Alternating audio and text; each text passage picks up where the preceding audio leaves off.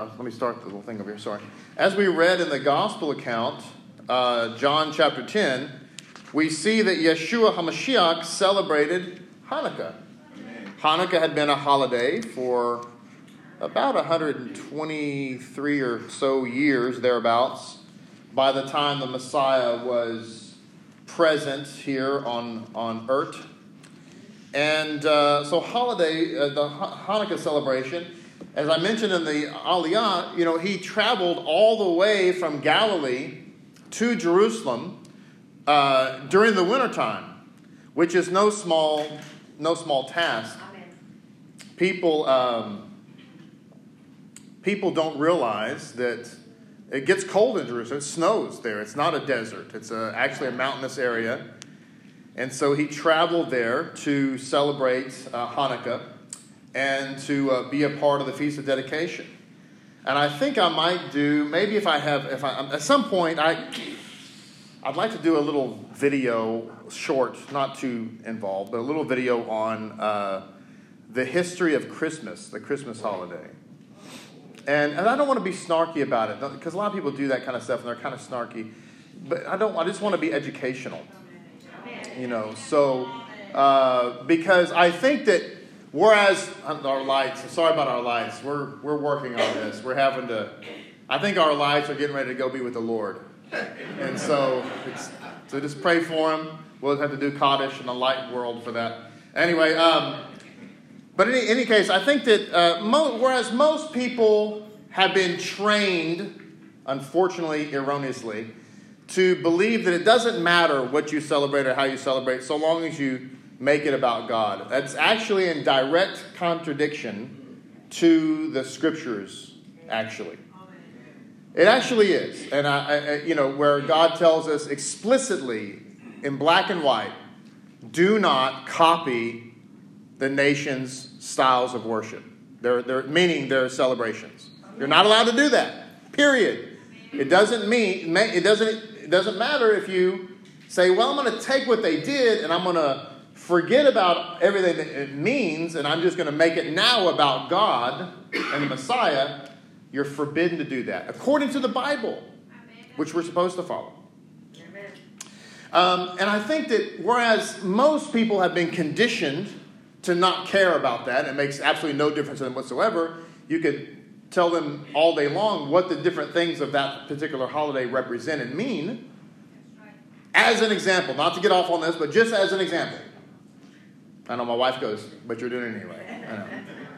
But as an example, Santa Claus is his.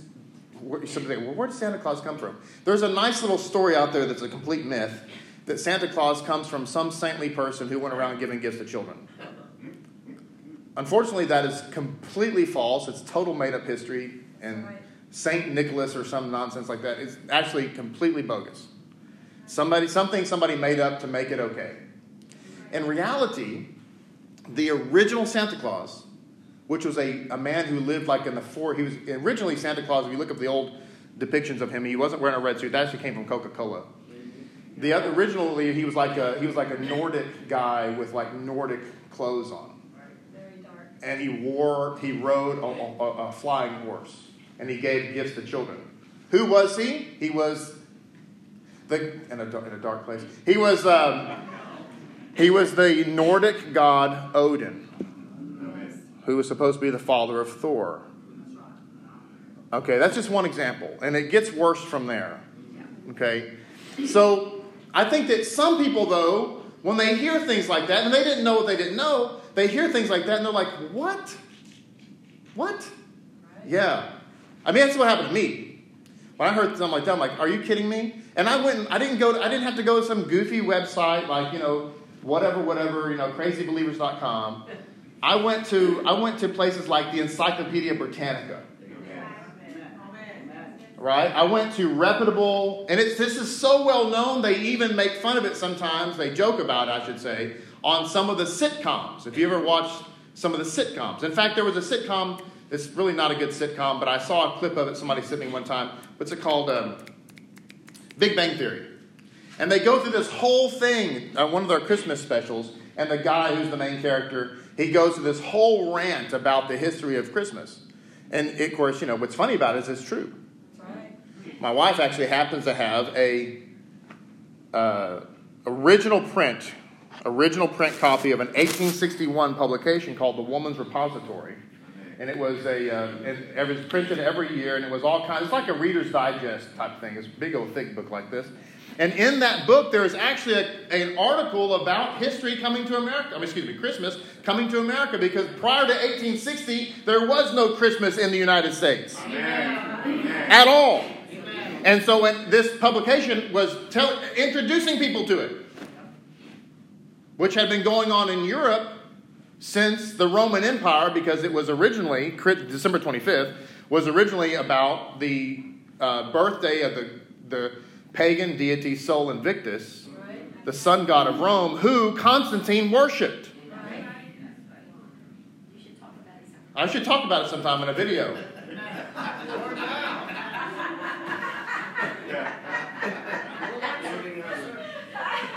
anyway, this, this article in this publication actually gives all the detailed history of this holiday in detail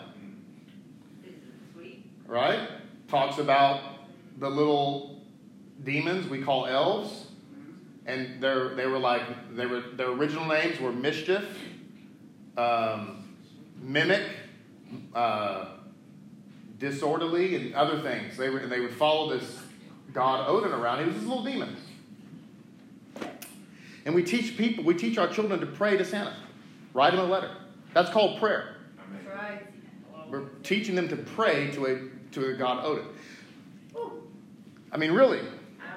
It's, and we think it's cute and fun. And see, here's the problem. We think it's cute and fun. We're like, oh, but it, I know what you're saying. I know that's all true and everything, but because I can't deny it, because there's nothing, there's no, there's, it's, it's historical fact. Okay, it's, it's not opinion. And but you know what? It's but it's about the love and about the joy and about the. That's what they also say about homosexual marriage. That's right. So you're like, I'm totally against homosexual marriage. I think that's a, that's a, that's a moral decay of our society. But wait, it's about the love and about the joy and about the. But no, I'm not going to accept that. Then why would you accept this? That's right. That's right. It's not really what I'm here to talk about today, but I thought I would introduce it because it's Hanukkah. What's true, though, is that Yeshua celebrated Hanukkah. And aren't we supposed to be doing what he did? That's what I was taught. I was taught we were supposed to be doing what he did. Not what the Romans did, but what the Jews did. But that's neither here nor there. I want to speak about this Parashah Miketz. Oh, wait. Let's do my prayer. Thank you, Zach and Rayford. Uh, let's say our prayer, our blessing, I should say. I get carried away. Blessed are you, Adonai our God, King of the universe, who has sanctified us with his commandments and has commanded us to engross ourselves in the words of Torah. Please, Adonai our God, sweeten the words of your Torah in our mouth and the mouth of your people, the house of Israel. May we and our offspring and the offspring of your people, the house of Israel, all of us know your name and study your Torah for its own sake. Blessed are you, Adonai, who teaches Torah to his people, Israel. Amen. Amen. Amen. Parashah Miketz, I want to hone in on a particular um, line of thinking, I, I, guess. There's so much to share here. Let me pull out the Midrash Rabbah, pardon me. Uh, but I want to hone in on a particular line of thinking about looking at Yosef, looking at Yosef uh, in the light of, in the light of, in the light of Yosef, in light of, in light of looking at Messiah, let me back up, in the light of Yosef. And one of the things I want to focus in on is this concept of the rejected Messiah. What people may or may not realize is that uh, the Messiah had to be rejected. Yes. And a lot of people are mad at us, Jews. And we, we've been called throughout all of our history Christ killers, Christ deniers. People are scared today to live the life that Yeshua lived, which is Judaism, because they've been trained and conditioned to believe that Jews are the devil because they betrayed the Messiah. People have been trained and conditioned by, and I say this just as a matter of fact, not as a condemnation necessarily, but they've been trained by ignorant men and women. Ignorant just means you don't know something. It, that can be that can be fixed. Yes. Stupid can't be fixed. No. But ignorance can be fixed. Yes. That's right.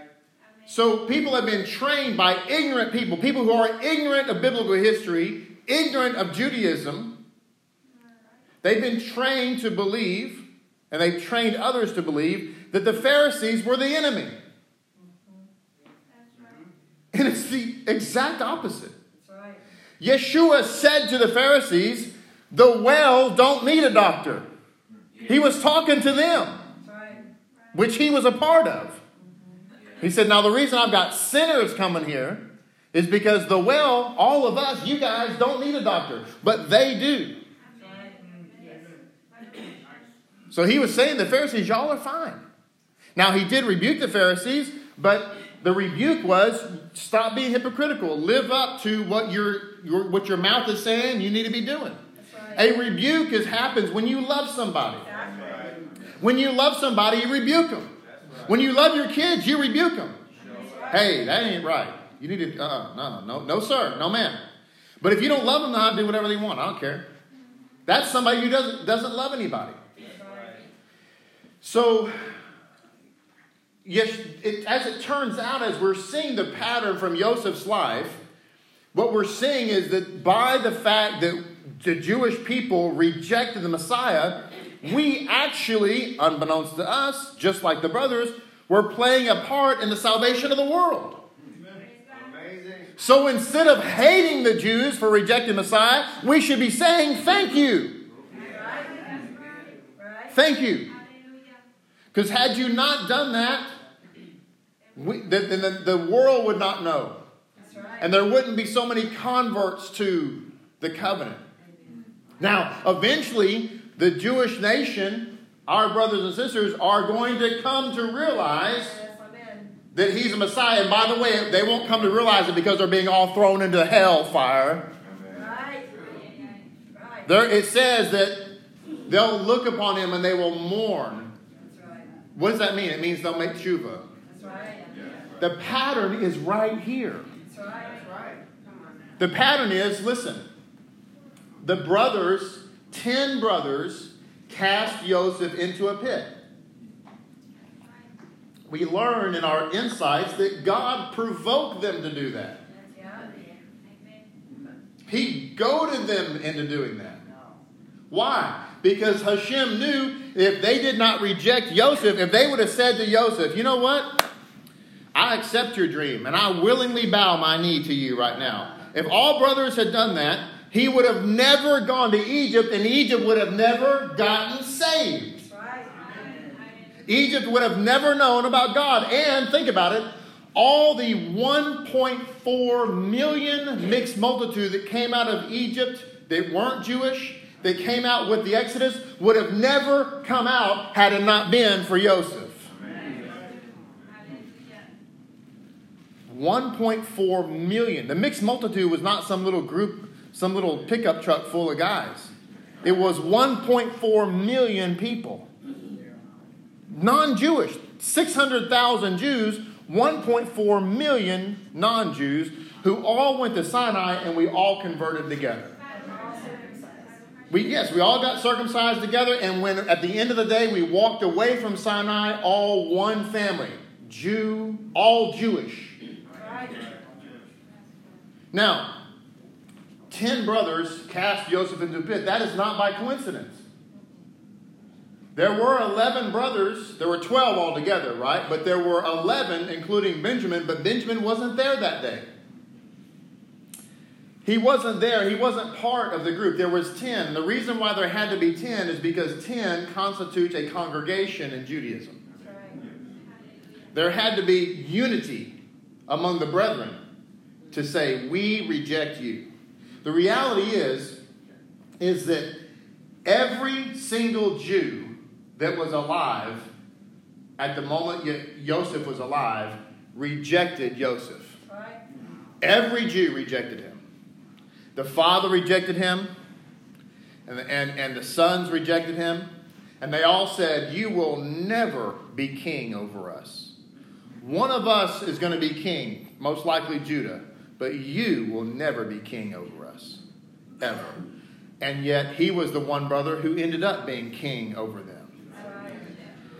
So it says here in the book of Yochanan, chapter 19, and verses 14 through 15 it was the day of preparation for Pesach, about the sixth hour. And Pilate said to the Judean leaders, Behold your king. And they shouted back, Take him away, take him away, and execute him. Pilate said to them, Should I execute your king? And the ruling Kohanim, these are the Sadducees, not the Pharisees, these are the Sadducees, that's the Kohanim. They said to him, We have no king but Caesar. By the way, can I just add and add, add something here for educational purposes? A Pharisee would have never said that. A Pharisee would have never come out of his mouth, We have no king but Caesar. You know why? Because Caesar is a god in the pagan world, and the Pharisees was forbidden to acknowledge other deities. The Sadducees, on the other hand, were Hellenists, supporters of the enemies of the Maccabees. Sola Scriptura people, so pious. And they were the ones who would willingly say, hey, we we, support Caesar. Why? Because Caesar was paying them. A Pharisee would have never said that. So these are the Sadducees that are turning on Messiah. But the point, in fact, is, is that they're all saying, You're not the Mashiach of us. You're not the Mashiach of So the pattern here, here is that all of the Jews rejected the, the Messiah. The anti missionaries' criticism is how can you believe that Yeshua is the Messiah when all of Judaism rejects Yeshua? How can you possibly think he's the Mashiach since we all universally agree he's not the Messiah? Well, the answer to that is the fact that he is universally rejected is actually a critical clue that he is the Messiah. In fact, if we look at the uh, Messiah textbook, and it says in here in a midrash, Menachem ben Amiel will come suddenly in the month of Nisan. The Menachem, the comforter of Amiel. Amiel uh, is a word that, that refers uh, to the Mashiach. He will come suddenly in the month of Nisan and will stand in the plain of Arbel. Arbel is the Galilee. And all the sages of Israel will go out to him, and he will say to them, I am son of Amiel the Mashiach, who the Lord has sent to give you good tidings and to save you from the hand of your oppressors. And it says here in this ancient midrash, and the sages will look at him and despise him. They will despise him. Why, by the way, again, looking at the life of Joseph, why does the scripture prophesy about the Mashiach that I will call my son out of Egypt? Now, we have said many times before that Son of God does not mean God's little baby boy. That is not what that means. Son of God means King of Israel. That's what that means. It's, that's the literal meaning. And it comes from the book of Psalms. Talking about the King of Israel, today I've begotten you. Okay? It does not mean little baby boy. So, when it says, I called my son, my king, out of Egypt, what does it mean? Why did the Messiah have to go to Egypt? Why did he have to go to Egypt? Because that's where Joseph came up out of. Joseph was in Egypt. He's the type and shadow of Joseph. Or Joseph is the type and shadow of Messiah. Joseph descended to Egypt and came up out of Egypt and eventually made his way, in his casket, of course, all the way to uh, to Shechem, where he was buried. And it was in the merit of Joseph, the sages say, that the Red Sea was parted. So out of Egypt I call my son.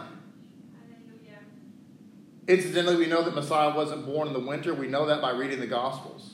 Right. Because it says this, the shepherds were out in the field, sleeping in the field. Shepherds in Jerusalem don't sleep in the field in the wintertime because it's cold. Yeah. So we know just by reading the Gospels, he was not born in December, Right. for sure. It's, it's they're right there. But we also know he wasn't when the when the when the wise men found him, and there weren't just three. There was actually more than three. Never says there were three wise men; just says there were three gifts. But anyway, when the wise men, when the magi found him, he wasn't an infant in the manger. Right. Because when he was born, they saw the star and they started out on their journey. Well, what is he in the manger? A little baby boy for like years? It, when they found him, he was about two years old.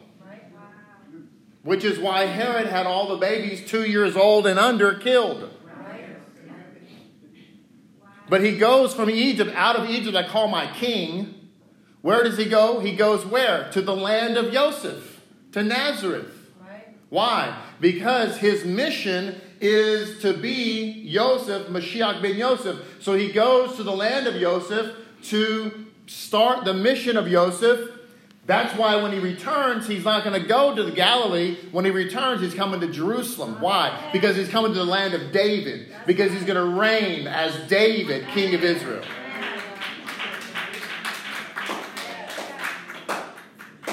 Think about it. There's been many Messiah figures within uh, within Jeru- within Judaism. There has been many people throughout the, the centuries who have claimed to be the Messiah, and uh, who, uh, and in fact, the, the, the, probably the most significant of all was Shabbatai Zvi in the early 1700s, and all of Judaism thought that he was the Messiah. Everybody, not just a few people, the entire nation spread out thought he was going to be the. He was the Mashiach. But no matter if you're talking about Shabbat, Zvi, or you're talking about Nachman, or you're talking about uh, Schneerson, or you're talking about a, a plethora of others, what other Messiah figure has been so harshly treated? What other Messiah figure has been ever been crucified? Which one has ever ridden into Jerusalem on a, on a donkey? Right. Which one has ever been born in Bethlehem? Which one ever had a ministry in the land of Joseph? Not one. Which one has ever been uni- uni- universally rejected by Israel? Not one of them. The fact that he is universally rejected by his brothers is proof positive that he's the Mashiach. And that's what I really wanted to hone in on with you. It says here, actually, if you think about it, there are three primary messianic figures in Jewish history. They're redeemers, if you will. Joseph, who we're talking about now, Moses, and King David. In each case, we're all familiar with the fact that Joseph was universally rejected by his brothers. We're studying that right now. We see crystal clear he was totally rejected. We most of us know that Moses was totally rejected. He was called to be God's redeemer, and when he showed up to be the redeemer, all the people were like, "Get out of here! You're making it worse on us." They did. They, he was. He was also universally rejected. Now today we all love Joseph. Today we all love Moses. He's Moses, you know, our teacher. Rabbeinu, Moshe Rabbeinu, we say. But when we were there, we all were like, no, you're not the guy. Even when he, he, he was trying to bring peace between two Jews who were fighting, they said, Oh, you're going to bring peace to us? You're the guy who just killed the Egyptian and buried him in the sand? We rejected Joseph, we rejected Moses. Now, most people don't know that we also rejected David. Yes. David was totally rejected, Yes. despised, in fact, mocked, completely and utterly considered not even a Jew, much less. Now, this is interesting about David Because David, out of the three, is the only one who's, who we said to him, You're not even Jewish, much less king. Right. And we say about Yeshua, we say the same thing. You're not Jewish, much less king. And here's the problem. And, you know, some people who are watching, some people who are here, you come from Christian backgrounds, and I, I get it because we, were, we did too. And sometimes when you hear things, it can be a little jarring, and I totally understand. It's kind of like the doctor who's trying to prepare you for the procedure. This is going to be a little uncomfortable. You know? It's going to be a little uncomfortable. But unfortunately, you know, but it, the pain will last for a moment. But here's the, here's the thing is that, you know, we, we, we don't understand that the Jewish people rejected the Messiah and they said, Look, you're not even Jewish. Especially today. Like, you're not even Jewish, much less the king of Israel. How can you be king of Israel? Everything about you is antithetical to Judaism. Which, by the way, is equivalent with Scripture. And the, the Christian church, here's the problem. And the Christian people are good people and they love God and they mean well. They're just they're ignorant. And I mean that from the standpoint of they just don't know what they don't know. But that can be fixed. And here's the problem the Christian message exasperates and confirms the Jewish doubt. Because we put up Jesus, who is totally not Jewish. Most Christians, here's what's crazy. Most Christians, you say you're a Christian, Did you know that Jesus is Jewish? And they're like, What? How could you not know that? But people are so detached from this that, that, that we put up a Messiah who's completely Roman. Who teaches people to be pagan. Whenever we have his birthday celebration or his resurrection celebration, the main course is ham which is exactly what Antiochus Epiphanes sacrificed on the altar in the temple. He sacrificed a hog on the temple altar in order to mock God. And we serve hog to celebrate the birth of Messiah and his resurrection. And we wonder why the Jews say he ain't the Messiah. And then you have people running around saying Yeshua was sinless. And the Jew says to sin is to break the commandments. And he broke the commandments. He teaches people to not eat kosher. And then the Christian says he made all foods clean. And the Jew says, Thank you, you just made my case. That's right, right? And the Jewish person says he broke the Sabbath. He doesn't care about the Sabbath. And the, and the Christian person says, no, he doesn't. We're not supposed to keep the Sabbath at all. In fact, we forget it. We just keep Sunday. And the Jew says, thank you. You just made my case in our gospel of the, of the Messiah, we actually deny him. Amen. Exactly. Wow. Yes. True. We're throwing our hat in the ring and saying he's definitely not the Messiah, all the while saying that he is. That's crazy. And the people that do this, like we once did, love God. Yes. I used to believe all of that. I taught it all. And I love God. And He loved me so much that He sat me down one day and said, Son, mm, mm, mm.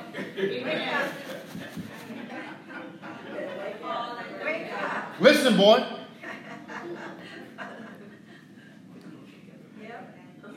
And I had the grace of God enough to go, whoa, wait, wait, what? what?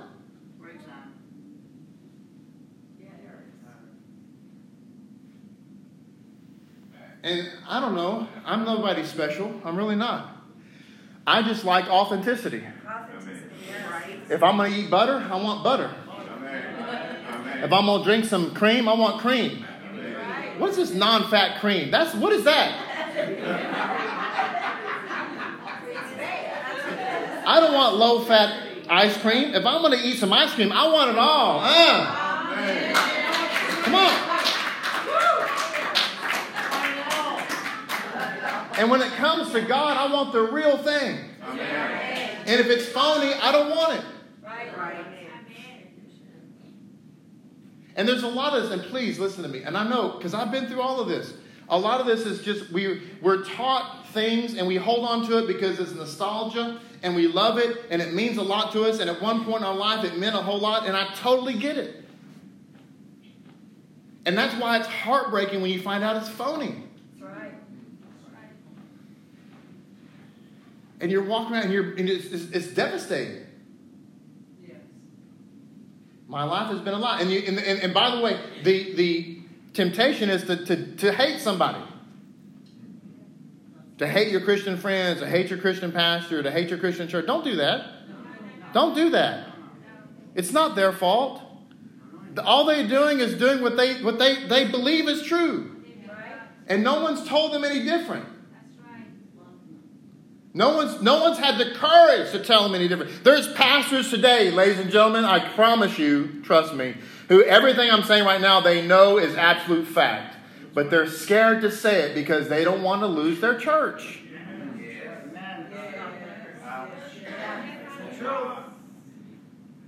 But here's the thing. If everybody would just stand up in unison and just say, yep, all that stuff is not real, but here's the real thing, we people wouldn't leave. They'd say thank you. I didn't realize I didn't have the real thing.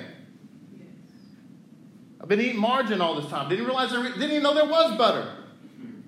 Yeah.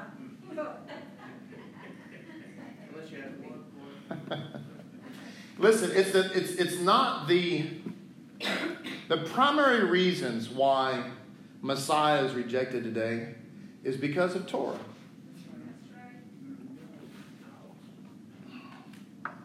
It's not the esoteric things. We can, de- we can debate about that. Jews can have debates about, about whether the Messiah is divine or human. We, he's definitely divine. The scripture tells us you can't put your trust in a human, so pretty much that ends that discussion. Yes. We just read, I just read that the Psalm today, Yeah. Psalm 146. We can have these discussions, but here's what Judaism cannot and will not tolerate because it's against the Bible. Right. That's our standard. You have to have an anchor. Right. Your anchor has to be the Word of God. Yeah. Now there's we have we have libraries full of thousand, two thousand, three thousand year old commentaries, and we can talk about behind the scenes stuff, and we can get an insight from this rabbi, an insight from that rabbi. rabbi. We can see things from different perspectives and angles, and we can analyze and all this kind of stuff. But one thing doesn't change. That's the Word of God. Amen. The same God that said I'm against homosexuality is the same God that said don't eat pork chops. That's right. The same God that said don't murder is the same God who said wear tzitzit. The same God who said that um, stealing is sinful is the same God who said keep the Sabbath. Right. The same God. And he doesn't change. And so Judaism can tolerate these discussions about Messiah. You think he's going to be this and he's going to do that and all this kind of stuff. And sometimes Jews don't know what they believe in Messiah because they certain things have been withheld from them too because it sounds too Yeshua like. Yeah. But one thing that you can't mess with is Torah. Right. So when the Messiah comes along and says, do away with all God's festivals, and I want you to keep all the festivals of Rome and, and the Nordic gods and the Celts and, and the Eastern mysticism, that's a disqualifier. When he comes around and says, it doesn't matter what you eat anymore, just eat whatever you want, that's a disqualifier. You know why? Because it's sin. That's the problem. It's sin. He told the woman caught in adultery, I forgive you. Now go and do what? Sin no more. You know, I was forgiven one time. I, I told this story before, but it's just it's just so simple. I had to tell it. It's just it's simplistic. It's not it's not, it's not hard. I, I, at one point in my life, I had a commercial driver's license because I used to drive a big truck a long long time ago, and I kept the commercial driver's license because you know I earned it. It's not easy to get that, and so. Uh, I kept it. And so one day I was driving through Denton. I was already in full time ministry. I was driving through Denton. I got a speeding ticket. And because I had a commercial driver's license, you know, you, you don't have the regular uh, things you can do to get rid of that. You pretty much have to pay it, and then your insurance goes up. So I had this plan, and my plan was real simple. I was going to get dressed up in a nice suit, and I was going to go to the municipal court and beg for mercy. I was going to go down there and just tell the judge, "Yes, sir, I was speeding," and I'm, I was, I'm, don't deny that. And I'm just asking if there's anything I can do to remedy this because of my commercial driver's license. That was my big plan. And I had everything in my mind what I was going to say to the judge and all this kind of stuff. And uh, so my time to appear came, and so I went down there and registered. And while I'm sitting in the courtroom waiting my turn, and all of a sudden, the uh, little city attorney called me into her office. And I walked in and I sat down. I didn't say anything. I didn't say I didn't. I didn't get a chance to open my mouth. She opens my file, she looks at it, she says, Well, I see that the officer gave you a little bit of a grace. You know, you were allegedly going this fast. He deducted like five or ten miles an hour or whatever it was, and gave wrote you a ticket for this. I think I'll just go the rest of the way and just dismiss the whole ticket. And I'm just sitting there like, but I haven't given my speech yet. I, I, I promise you, this is how it went down. And then she said to me, if this isn't God, she says, and by the way, are you still driving a truck? And I said, no, ma'am, I haven't done that quite some time. She said, I would recommend going back to a regular driver's license because it puts you in a predicament. If you ever get a ticket, you can't, you know, remedy it. And I'm like, yes, Lord, I hear you. walked out, judge signed the paper, I walked out the door. When I got in my car, I knew at that moment that speed limits no longer were valid for me. Oh, no. Oh, no. Yeah. Right. Because I've been forgiven the sin of speeding, I realized that now I can speed anywhere and everywhere oh, in the state of Texas because I've been forgiven. So I burned rubber out of that parking lot, and in the 30 mile an hour zone, I was going 85 and was going, woo! Freedom! When the Son sets free, it's free indeed.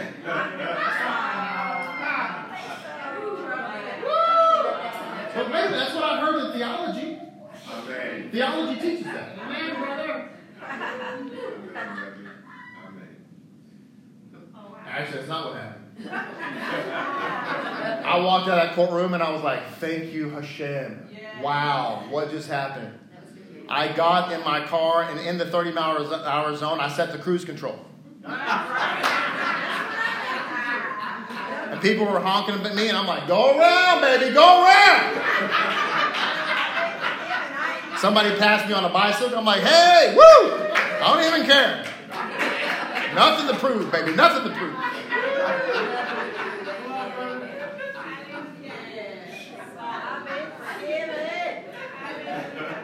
See, in that instance, it's, real, it's real, it's true. Everything God knows is true. In that instance, the being forgiven made me want to now obey the law even more. And that's what the gospel is. It's so simple. Yes. It's easy. But we make it hard and we make it illogical. And frankly, it's not because we're bad people, it's just because of the Satan who's playing on our self gratification. Because we don't want rules, we want just what's right. We want we want just to be we want to be able to do whatever we want to do. Right. Self-worship. Now, I want to share this story with you because I mentioned King David, and I think it's powerful. We have to understand the Messiah was rejected. So keep, so keep this in mind too. Let's, let's look at this too, because a lot of people come in this way of life, and we, we fall in love with Judaism, as we should. I mean, we're, this is a sect of Judaism. Yeshua was a Jew who practiced Judaism. That's important. Amen. Think about this for a minute. Can you just, just use, use logic? Okay, not that you're, you don't, but let's just engage it right now, because sometimes we don't. The scripture, the Gospels, the scripture tells us that Hashem chose two obser- uh, Jewish, observant, God fearing people to be the mommy and daddy of Yeshua on the earth. Right. If he didn't care about his own law, why would that have even been a prerequisite? Right. He should have just got some Hellenistic kind of secular Jews to raise Yeshua. Because Yeshua is going to grow up and just say the Torah is a bunch of nonsense anyway. It was big, it was God's big oopsie. No. And then, of course, we mentioned the thing about God gave us the law, we broke it. As a result, we're on our way to hell. Yeshua comes and tells us we broke the law because we couldn't help it, which is why we're going to hell, which is really brutal because we're doing something we couldn't help, so we're going to hell because we couldn't help it. So he has to set us free from that which we couldn't help so that we can do nothing because that's what we can do because we can't help but do nothing. Now, if you could follow that, mazel tov. Here's what makes more sense. He gave us a law. We could keep it. We chose not to. We're destined for hell. He came to forgive us, set us free, make us keep his law again. That's actually what the Bible says. It says three times in the book of Ezekiel that he's going to renew us, cleanse us, and cause us to follow his Torah. And in the book of Revelation, it says twice that the Satan is going to come against those who believe in Yeshua and follow the Torah. It says it twice in the book of Revelation. The dragon is going to come and fight against those who believe in Yeshua and keep the Torah. Now, people come into this movement and they love Judaism and they fall in love with it. And it puts you in a challenging spot. Because on the Christian side, you're generally kind of rejected. You're, you're, you're like, yeah, it's, it's really not, yeah, we're praying for you. Yeah. Right? On the Jewish side, you're rejected because you believe in Yeshua. Mm-hmm. And so it creates a difficult spot. And people have fallen away on both sides because they care more about the opinion of people than they do about the truth of God. Right. I want to be over here in the Jewish club and I want to be accepted, so I'm going to, I'm going to throw Messiah under the bus. Because I'd rather, I'd rather be praised by men than accepted by God. And we forget that Yeshua said, we got to do something about these lights, guys. This is killing me. Just note this up. Um, we, we forget that Yeshua said they're going to hate you for my sake. If the brothers hated Joseph and we're with Joseph, and he said, You're going to be rejected for my sake. And Yeshua said, Whoever does not confess me before men, I will deny before my Father. We forget that. We forget that. You're talking. And a lot of people are like, Well, I want to I want to deny him so I can be in the Jewish club, or I want to deny him because I want to be in the Christian club. And Yeshua says, Either way, you can't deny me. That's right. And uh, the danger a lot on the Christian side is we hear the truth, but we reject it because it's just more comfortable to join into the party with everybody. It's hard to be weird. To be the one guy or one gal in your world who's lighting a Hanukkah and not putting up a Christmas tree. It's weird. Or your family. It's uncomfortable. Listen, we know, we get it. You have to navigate that. And it's sometimes precarious. You have to navigate your family when they invite you over. And you're like, ah. You have to ask God for wisdom. How can you be a light and not be offended, and yet at the same time not compromise? Right. Exactly. Over here, you can't deny Messiah, God forbid, by saying, yeah, he's not the Mashiach, or he's only human, or whatever it is I'm trying to do to make you like me. It- You can't deny it. So if you're looking for that place where you fulfill the scripture where you kind of feel like you're in a tight spot, this is the place. That's it. Amen. This is a narrow path. That's right. Well, Now, I want to share this really quickly because this is about the birth of David. And I think that people don't know this story. This is about Nitzevet, his mother. And here's the story. I'll just spend the rest of the time here sharing this with you. So it says, Why was it that young David was so reviled by his brothers and by everybody else. David was hated, despised, rejected. It says, to understand the hatred directed toward David, we need to investigate the inner workings behind the events and secret episodes that are not recorded in our books, but are recorded in the Midrashim. David's father, Yishai, was the grandson of Boaz and Ruth. After several years of marriage to his wife, Nitzevet, and after having raised several virtuous children, Yishai began to entertain personal doubts about his ancestry. True, he was leading a, he was a big time Torah authority in his day. His grandmother was Ruth, who was a convert from the tribe of Moab, Moab, as related in the book of Ruth. And during Ruth's lifetime, many individuals were doubtful about the legitimacy of her marriage to Boaz. Because a Jewish man cannot marry a non Jewish woman.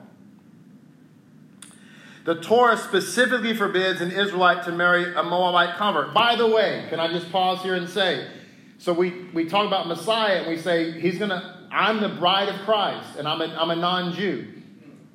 It is forbidden by Torah law for a Jewish man to marry a non Jewish woman. So if the bride of Messiah is non Jewish, if the, let me say it again. If the bride of Messiah is non Jewish, he is breaking Torah law by being married to us, and it's an impossibility. I didn't write that, it's in the Bible. So, anyway, I digress. It says here David's father Yishai was the grandson. He began to doubt, and other people doubted Ruth's uh, legitimacy. It says Boaz and the sages understood this law as per saying that a Jewish, uh, excuse me, a Moabite female could enter, but not a, a, a man.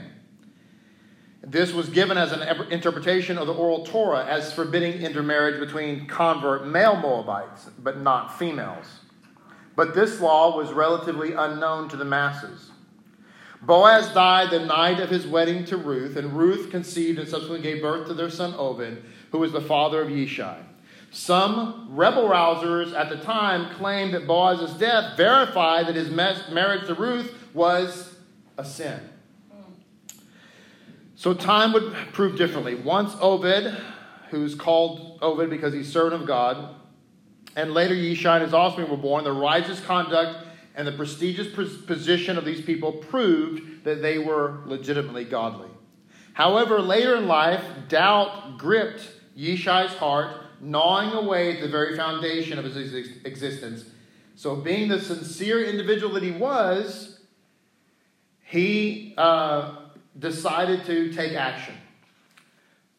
So it says he decided, since his situation was, was questionable, Yishai wanted to have a child who was, had legitimacy, legitimate ancestry, so he divorced his wife, Nitzevet.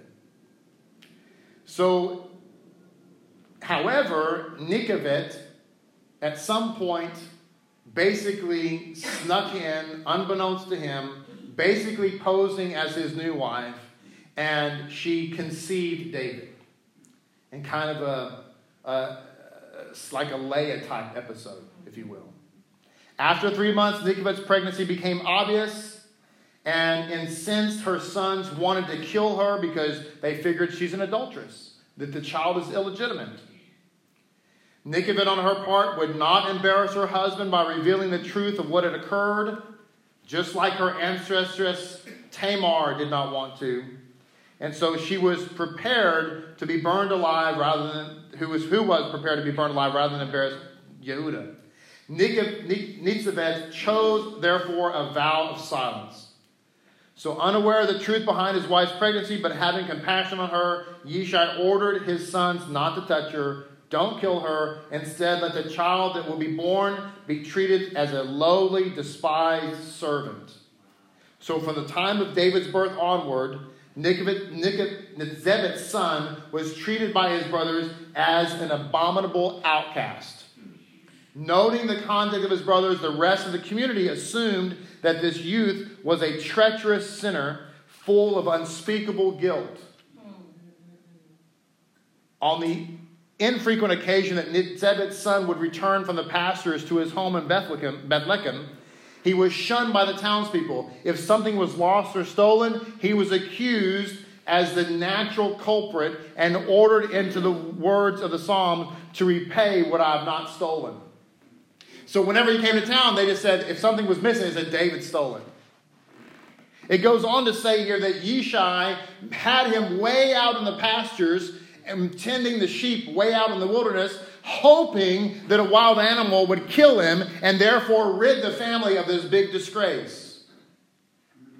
And of course, to kind of continue on here, when the big prophet Samuel showed up and he said, I want all of your sons to appear, and we're not going to sit down to eat until they're all here. Yishai went and brought all of his sons in and left David in the field. You ever, ever think about that? Here's the big prophet of God. I mean, when remember the text when Samuel showed up to the town, the elders were like, "Hi, are you here for peace? Please say yes." This guy was nobody to be messed with. He was the judge of Israel. And he said, Gather your sons. And Yishai gathered his sons, but he left David out in the field. Why? Because as far as he was concerned, that's not his son. That's right. And so David, David, of course, wasn't there, and God showed him that there's these are not it. And so finally he said to Yishai, Do you have any other sons? And Yishai had to admit, well, there's this kid, David technically is mine because my wife had him. And Samuel said, Bring him here. So it said, at first, Samuel doubted whether David could be one worthy of the kingship, a forerunner of the dynasty that would lead to the Jewish people all the way to the end of time. He thought to himself, This one will, be, will shed blood as did the red headed Esau. God saw, however, that David's greatness was that he would direct his aggressiveness towards positive aims.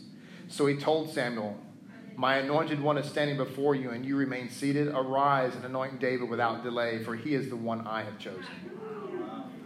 As Samuel held the horn of oil, it says, the Midrash Rabbah says, the oil began to bubble up as if it wanted to leap from the horn onto David's head. When Samuel anointed him, the oil hardened and glistened and became pearl like, like precious stones, and they fell all around the feet of David. As Samuel anointed David, the sound of weeping could be heard from outside the great hall. It was the voice of Nitzevet, David's lone supporter and solitary source of comfort. Her 28 year long years of silence in the face of humiliation were finally coming to a close as God had testified, This is my anointed, and he is holy from the loin of Yishai. And Nitzevet exclaimed as she hid behind a wall, crying, The stone that the builders rejected has now become the cornerstone.